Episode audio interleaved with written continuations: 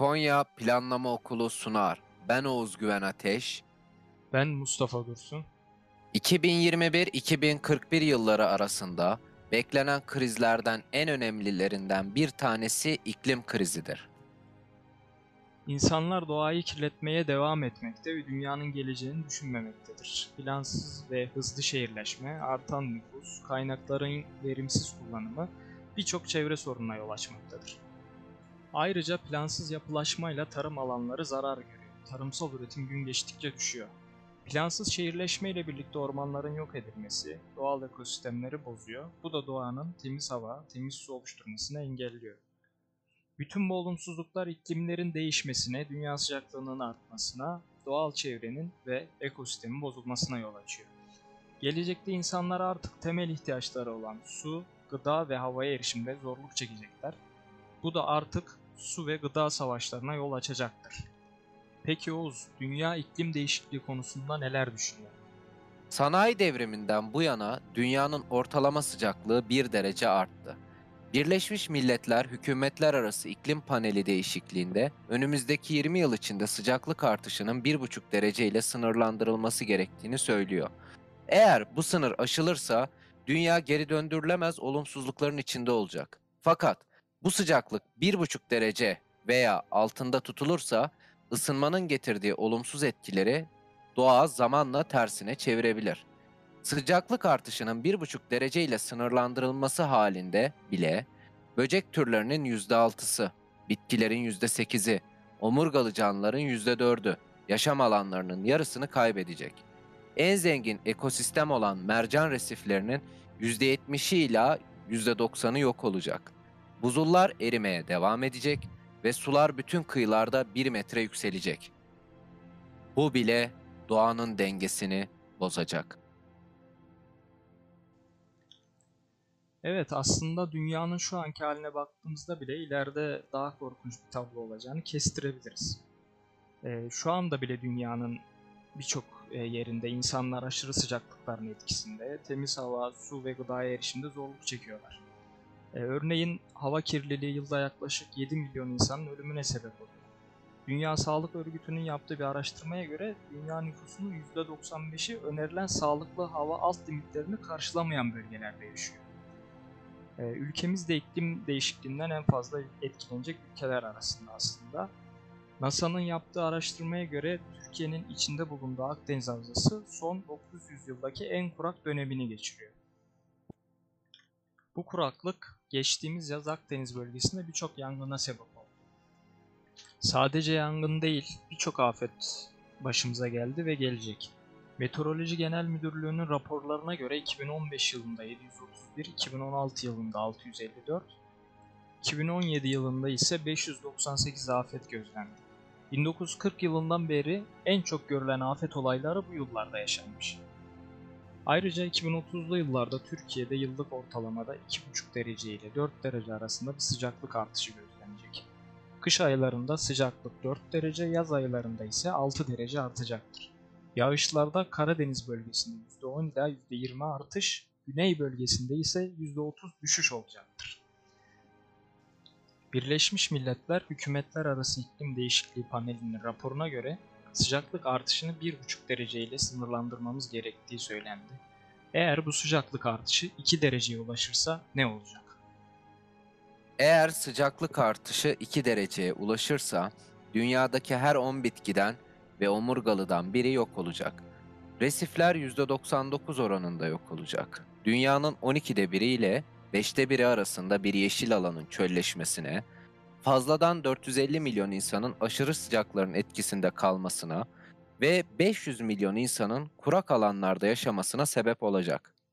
Ayrıca sıcaklıkların artmasıyla beraber 20 yıl içinde okyanus sularındaki artış %40, su seviyelerindeki yükselme hızındaki artış %57, Himalaya buzullarındaki erime hızındaki artış %100, Grönland buzullarındaki erime hızındaki artış %670 artacaktır. Bu artışın etkileri su kaynaklarımızı ciddi oranda azaltacak. Suların yükselmesiyle beraber bütün kıyılardaki deniz seviyesi 2 metre artacak. Sırf bu yükselme nedeniyle ülkemizin kıyıları binlerce kilometre toprak kaybedecek ve yerleşim yerleri sular altında kalacak. Pasifik adalarında yaşayan insanlar ve kıyı şeritlerinde yaşayan yaklaşık 300 milyon insan sular altında kalacak. İklim değişikliğinin olumsuz etkileriyle beraber insanlar bulundukları yerlerde yaşama koşulları elverişli olmadığı için farklı yerlere göç etmeye başlayacaklar. Zaten iklim değişikliğinin olumsuz etkileriyle baş etmeye çalışan diğer ülkelere bir de iklim göçmenlerinin gelmesi tam bir kaos ortamını oluşturacak. Nüfuslar şehirlerde daha çok artacak, yerleşim yerleri yetersiz kalacak, doğal ve maddi kaynaklar yetmeyecek. Su ve gıdaya erişim daha da zorlaşacak ve insanlar arasında su ve gıda savaşları başlayacak. Bu olumsuz etkilerin hepsinin önüne geçilebilir. Sadece kaynaklarımızın doğru harcamalarda kullanılması gerekiyor. Peki iklim değişikliğinin önüne geçmek için neler yapılıyor? Bu sorunu çözmek için öncelikli olarak fosil yakıtlardan vazgeçmemiz, rüzgar, güneş ve biyogaz enerjileri gibi yenilenebilir enerji kaynaklarına yönelmemiz gerekir. Fosil yakıt kullanımını azaltmak ve çevre kirliliğinin önüne geçmek için bazı çalışmalar yapılıyor. İnsanları bisiklete ve yürümeye teşvik amaçlı birçok çalışma var. Toplu ulaşım sistemleri birbirine entegre, daha hızlı, daha konforlu ve daha ucuz yapılarak insanların bireysel araç kullanması azaltılmaya çalışılıyor. Güneş enerji sistemleri, yağmur suyu toplama sistemleri, yeşil çatı uygulamaları, su ve atık geri dönüşümleri, izolasyonu çok iyi yapılmış binalar, doğal kaynaklar ve enerji tüketiminin azalması ve doğa için daha az zararlı projeler üretilmiştir. Farklı olarak Los Angeles'ta uygulanan otomatize trafik kontrol ve takip sistemi ile yakıt tüketimi ve hava emisyonları azaltılmıştır. Ülkemizde de bu sistem ile yakıt tüketimini, hava emisyon oranlarını, trafik duraksamalarını, kavşak gecikmelerini ve seyahat sürelerini azaltabiliriz. Bu da insanların şehirlerde araçla daha az vakit geçirmelerini sağlar. Akıllı çöp toplama sistemleri ile çöp kutularına yerleştirilen sensörlerle beraber doluluk oranına göre oluşturulan rotalarla çöplerin toplanması hem zamandan hem iş gücünden hem de maliyetten tasarruf sağlar. Hollanda'da yollara çizilen özel çizgiler ile gündüz güneş enerjisi depolanıp gece yollar depolanan enerjiyle aydınlatılıyor. Bu sayede elektrik direkleri ve aydınlatmalar için masraf yapılmıyor. Hem de yenilenebilir enerji kaynakları kullanılıyor. İklim değişikliğinin beraberinde getireceği doğal afetlere karşı geliştirilen uygulamalar ise şunlardır. Osaka sel riski altındaki havalimanını yükselterek olası bir sel riskine karşı alanı korumayı amaçlıyor. Şangay, seli emecek veya yönünü değiştirecek park ve su yolları tasarımıyla şehri sünger şehir haline getirerek olası afetlerde şehri korumayı amaçlıyor. Fırtına riski olan yerlerde duvarları nervürlü demirlerle donatılmış dökme beton binalar yaparak kasırgalara, fırtınalara karşı binalar dirençli hale getiriliyor ve can ve mal kaybı sıfıra indiriliyor. Peki farklı olarak biz şehir plancıları neler yapabiliriz Oğuz? Dünyamızın yörüngesine yerleştirilecek güneş enerji istasyonları ile güneş enerjisi elde edilebilir. Bu, dünyada kurulacak güneş enerji santrallerine kıyasla yer kaplamayacak, güneşe daha yakın olduğu ve atmosfersiz ortamda elde edildiği için güneşten daha çok enerji elde edilebilir. Yine farklı bir teknoloji olan Hyperloop teknolojisiyle elektromanyetik alanlar oluşturularak kapsüller içinde taşımacılık yapılabilir. Şehirlerde yer altında oluşturulacak ulaşım ağları ile hem şehir içinde hem de şehirler arası insan veya ürün taşımacılığı yapılabilir. Bu alanlarda sürtünme olmadığı için enerji kullanımı neredeyse sıfır olacak ve daha hızlı taşıma yapılabilecek. Smart Dust teknolojisi kullanılarak ışık, titreşim, sıcaklık, ses ve hava kirliliği gibi veriler toplanarak şehirlerde verilere göre önlemler alınabilir.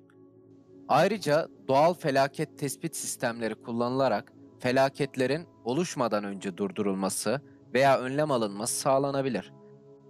Bangladeş ve Hindistan arasındaki mangrove ormanları erozyonu tersine çeviriyor.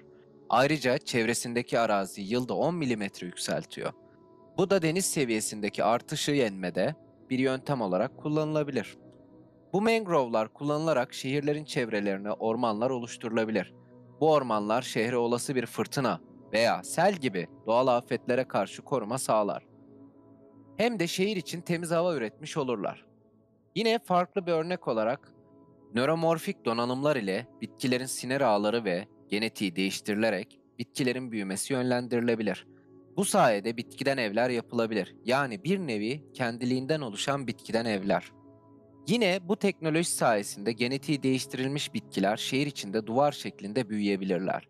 Bu sayede duvarlarımız betondan değil, ağaçtan olmuş olur. Bu da şehri doğayla iç içe yapar. Hem şehirlerde hava kirliliğinin önüne geçilebilir, hem de betonun vermiş olduğu boğucu ve gri görüntü giderilmiş olur. Günümüzde de yeni yeni örneklerini gördüğümüz hologram teknolojisi kullanılarak tabelalar, trafik lambaları yapılabilir. Bu sayede plastik, metal, kağıt gibi kaynak kullanımları azaltılmış olur. Günümüzün popüler teknolojilerinden birisi Internet of Things teknolojisiyle beraber farklı alanlarda mobil uygulamalar oluşturulabilir. Bu mobil uygulamalardan bir tanesi çiftçilerin tarımsal üretimi takip için kullanılacak, çiftçilerin toprak analiz verileri uygulama içerisinde olacak. Çiftçiler tarım alanlarında ne ekecek, ne kadar ekecek, ne kadar ve hangi aralıklarla sulama yapacak, gübre ve ilaç kullanımları gibi veriler buradan çiftçilere iletilecek. Çiftçiler ve tarımsal üretim takip edilebilecek. Bu sayede tarımsal üretim korunacak ve verimli hale getirilecek. Şehrin tarımsal ürün ihtiyacı belirlenip çiftçiye bildirilerek bu ürünler üretilmiş olacak. Bu sayede çiftçi ürününü hızlıca satabilecek. Şehrin yakın çevresine kurulmuş tarımsal üretim alanlarında bir yetersizlik olduğunda en yakın şehrin tarımsal üretim alanından destek sağlanabilecek. Bu uygulama ile beraber şehirler tarımsal üretimde kendi kendine yetebilen seviyeye gelecek. Bir diğer mobil uygulama ile insanların karbon ayak izleri verisi tutulabilecek ve insanlar günlük karbon salınım limitlerini aştığında mobil uygulama insanları uyaracak. Aylık bir limit belirlenerek bu limitin altında olan kişilere ödül verilecek, üstünde olan kişilere ise cezalar verilecek. Bu cezalar ağaç dikmek gibi çevreye yararlı cezalar olacak. Ayrıca limiti aşan insanlara çevre, hava ve su kirliliği konusunda eğitim amaçlı seminerler verilecek. Bu podcast Konya Teknik Üniversitesi Mimarlık ve Tasarım Fakültesi Şehir ve Bölge Planlama Bölümünden Profesör Doktor Rahmi Erdem, Profesör Doktor Havva Filiz Alkan Meşhur, Doçent Doktor Fatih Eren ve araştırma görevlisi Cansu Korkmaz'ın danışmanlığında hazırlanmıştır. Ben Mustafa Dursun. Ben Oğuz Güven Ateş, Bizi dinlediğiniz için teşekkür ederiz.